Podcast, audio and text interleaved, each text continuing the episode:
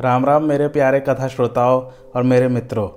तो आज हम शुरू करने जा रहे हैं तीसरा एपिसोड मेरे चैनल कथावाचक का। इसको प्लीज़ लाइक शेयर और सब्सक्राइब कीजिए। पहले दो एपिसोड में हम लोगों ने पढ़ा आ, ज, कथा पढ़ी थी मैंने शिव पार्वती के विवाह की। वो ख़त्म हो गई थी दूसरे एपिसोड में। आज हम तीसरा एपिसोड शुरू करने जा रहे हैं एक नई कथा के साथ जो कि रामायण से ही संबंधित है कि भगवान अवतार क्यों लेते हैं। आइए शुरू करते हैं फिर आज का एपिसोड।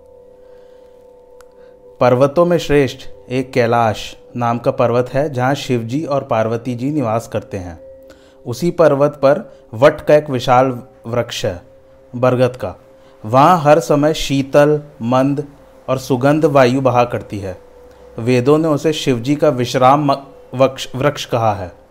एक समय प्रभु उसके नीचे गए तो उसे देखकर उन्होंने उन्हें हृदय में अत्यंत सुख उत्पन्न हुआ। फिर शिवजी स्वयं अपने हाथों से व्याघ्र चर्म यानी कि बाघ की चमड़ी बिछा के बैठ गए। थोड़ी देर बाद पार्वती जी उनके पास आके बैठ गई। तब उनको उन्होंने आदरपूर्वक अपनी बाई ओर आसन दिया। फिर माता पार्वती ने शिवजी से आग्रह किया कि वे उन्हें श्री रामचंद्र जी की कथा सुनाएँ। फिर तो श्री महादेव जी के हृदय में भी श्री रघुनाथ जी का सब चरित्र आ गया। शरीर पुलकायमान हो गया और प्रेम युक्त नेत्रों में जल भर आया। हृदय में श्री रघुनाथ जी का रूप आ गया और उन्हें अत्यंत सुख की सुख की प्राप्ति हुई। वे दो घड़ी तक ध्यान के आनंद में लीन रहे। तत्पश्चात अपने मन को ध्यान से बाहर कर श्री रामचंद्र जी का चरित्र वर्णन करने लगे। मैं उन्हीं बाल रूप श्री रामचंद्र जी का वर्णन करता हूँ, जिनके नाम से अनायास ही सब कार्य सुलभ हो जाते हैं, ऐसा शिव जी कहते हैं। पार्वती जी बोली, हे नाथ उन्होंने किस कारण से मनुष्य शरीर धारण किया? तब शिव जी कहते हैं, हे पार्वती, सुनो, यह मेरा विचार है कि राम जी मन, बुद्धि और वाणी तथा तर्कनाओं से परे हैं। तथापि अपनी बुद्धि के अनुसार संत, मुनि, वेद और पुराणों ने जैसा कुछ कहा है, वैसा मैं बताता हूँ। जो कुछ कारण मेरी समझ में आता है, मैं वैसा तुमको कहानी सुनाता हूँ। जब जब धर्म की हानि होती है और नीच अभिमानी राक्षस बढ़ जाते हैं। उनकी वह अनीति जो करते हैं, जिनका वर्णन नहीं हो सकता, और वे ब्राह्मण, गौ, देवता और पृथ्वी को दुख देते हैं। तब तब कृपा के सागर भगवान मनुष्य शरीर धारण कर सज्जनों का कष्ट दूर करते हैं। इन्हीं कारणों से राम जी ने अवतार लिया था। भगवान विष्णु के जय और विजय नामक दो प्रिय द्वारपाल थे। ये कथा शिवजी सुना रहे हैं पार्वती जी को। जिनको सब कोई जानते थे। उन दोनों भाइयों ने ब्राह्मणों के श्राप से असुर की तामसी देह पाई। उनमें एक का नाम हिरण्य कश्यप और दूसरे का नाम हिरण्याक्ष था। जिन्होंने इंद्र का भी मन, मान मर्दन किया और दूसरे, और वे प्रसिद्ध हो गए। ये दोनों युद्ध विजयी और विख्यात हुए। तब हिरण्याक्ष को विष्णु ने वराह शरीर धारण कर मार डाला। वराह माने बोर, इंग्लिश में बोर बोलते हैं और हिंदी में जंगली सुअर बोलते हैं। और हिरण्य कश्यप को भगवान ने नरसिंह रूप होकर मारा और भक्त प्रहलाद के यश का विस्तार किया। फिर वे बड़े वीर, बलवान, निशाचर कुल में जाकर कुंभकर्ण और रावण नाम से बड़े योद्धा और देवताओं पर विजय करने वाले हुए।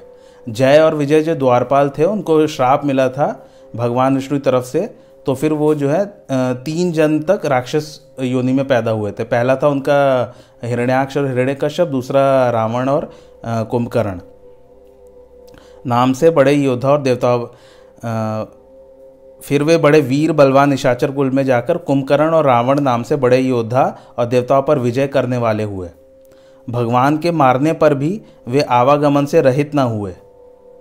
क्योंकि ब्राह्मणों का श्राप श्राप उनके तीन जन्मों के लिए था।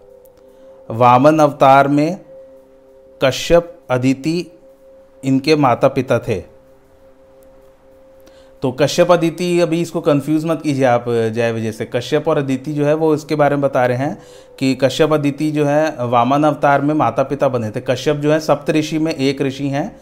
जो सात ऋषि हैं उनमें एक ऋषि हैं और अदिति जो हैं वो अनंत का अवतार माना जाता है। कि अगर हम अनंत काल को अगर अवतार के रूप में देखें या जो भी आप अस्तित्व में आज भी देख रहे हैं जो कुछ भी अस्तित्व में है वो अदिति के कारण है। तो कश्यप और अदिति वामन के पिता आ, माता बन बने थे और वही जो है दशरथ और कौशल्या बने थे राम जी के अवतार में। एक बार जलंधर ने देवताओं को परास्त कर दिया। जलंधर एक राक्षस थे, जो शिवजी के तीसरे नेत्र से ही पैदा हुए थे। तो उसका जो, उसकी जो कहानी है, वो पूरी शिव पुराण में दी गई है। उन्हीं के ही श्राप से विष्णु जी उन्होंने विष्णु जी को श्राप दिया था कि आप भी जो है अपने पत्नी के योग से तड़पें, तड़पेंगे कि आप भी जो है आपकी पत्नी को भी कोई ना कोई ले जाएगा और आप उससे बिछड़ के तड़पेंगे। तभी वो राम अवतार लिए थे और फिर उनका ये हुआ था। वनवास में उनका हरण हुआ था, सीता जी का, रावण द्वारा। हाँ तो एक बार जलंधर ने देवताओं को परास कर दिया, जिससे वे सब दुखी हो गए। तब शिवजी ने अपार युद्ध किया, परंतु वह दैत्य बड़ा बलवान था, जो किसी के मारे न मरता था। जलंधर राक्षस की पत्नी बड़ी सती थी, जिसके कारण महादेव उससे जीत नहीं पा रहे थे। तब भगवान ने छल करके उसका व्रत भंग किया और देवताओं का कार्य किया। परंतु जब उसको यह सब भेद जान पड़ा, तब उसने कुपित होकर इनको श्राप दे दिया। उसके श्राप को प्रमाणित कर कृपालु भगवान ने फिर एक बार अवतार लिया। एक और कथा सुनो। एक बार नारद जी ने श्राप दिया। महादेव जी की ऐसी वाणी सुनकर पार्वती जी चकित हो गई कि नारद जी तो भगवान के परम भक्त और ज्ञानी मुनि हैं, फिर ऐसा क्या कारण था कि मुनि ने श्राप दे दिया? विष्णु जी ने मुनि का क्या अपराध किया था? यह कथा मुझे सुनाइए। अभी भी पार्वती और शिव जी का वार्तालाप ही चल रहा है। तो वो कहते हैं कि नारद जी ने श्राप दिया था विष्णु जी को। तो पार्वती जी चकित हो गई ये सुनकर। तब महादेव जी हंसकर बोले, ना कोई ज्ञानी है और ना कोई मूर्ख। जब जिसको श्री रामचंद्र जी जैसा कराना चाहते हैं, वैसा ही होता है। तो सुनो, हिमाचल पहाड़ पर एक अत्यंत अत्यंत पवित्र गुफा थी जिसके निकट की सुहा जिसके निकट सुहावनी गंगा बहती थी। वहाँ एक परम पवित्र सुंदर आश्रम था, जिसको देखकर देवर्षि नारद का मन लुभा गया। और वहाँ के पहाड़, वन के विभाग, नदी को देखकर नारद जी को श्री विष्णु के चरणों में प्रेम पैदा हो गया।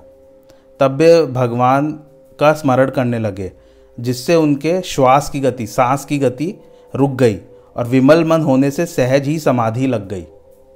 नारद जी की यह दशा देख इंद्र डर गए। इंद्रदेव। और कामदेव को बुलाकर सम्मानपूर्वक कहा कि आप अपनी सेना लेकर नारद जी के पास जाओ। कामदेव जी सेना लेकर चले गए। इंद्र के मन में बड़ा भय था कि नारद जी मेरा राज्य चाहते हैं। जब उस आश्रम में कामदेव जी आए तब उन्होंने अपनी माया से बसंत ऋतु का निर्माण कर, कर दिया। उस समय वृक्षों पर अनेक रंग के फूल खिल गए। शीतल मंद सुगंधित वायु चलने लगी उसके साथ नवीन अवस्था वाली अप्सराएँ थीं जो कि काम कला में परम चतुर थीं।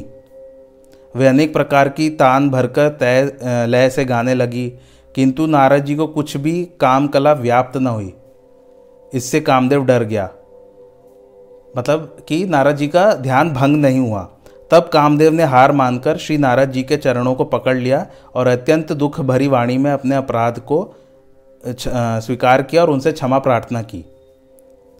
नारद जी के मन में कुछ भी क्रोध उत्पन्न नहीं हुआ और उन्होंने संतोष दिखाया। तब वह नारद जी के चरणों में मस्तक झुका और आज्ञा पाकर सहायकों सहित घर चले गए। तब नारद जी वहाँ से शिवजी के पास चले गए। उनके हृदय में काम को जीतने का बड़ा गर्व हो गया था। नारद जी हरा दिए थे कामदेव को। शिवलोक जाकर उन्होंने कामदेव को जीतने का सारा चरित्र शंकर जी को सुनाया। तब शंकर जी ने उन्हें सावधान करते हुए कहा कि, हे मुनिवर, मैं बारंबार विनती करता हूँ कि जिस प्रकार ये कथा आपने मुझको सुनाई है, ऐसा प्रसंग भगवान श्री हरि को कभी मत सुनाना, भगवान श्री विष्णु को। और चर्चा भी अगर हुई तो नज़रअंदाज करना। अब अगले, ये कथा आज ही यही समाप्त होती है। अब अगले एपिसोड में हम जानेंगे कि ऐसा शिवजी ने नारद जी को क्यों कहा। तो अगर आपको कोई भी प्रश्न या कोई भी डाउट है इससे रिलेटेड तो प्लीज़ कमेंट में ज़रूर पूछिए मेरे से, मैं इसका रिप्लाई ज़रूर करूँगा। और प्लीज़ चैन लाइक शेयर और सब्सक्राइब कीजिए मेरे चैनल कथावाचक को। थैंक्स फॉर वॉचिंग धन्यवाद।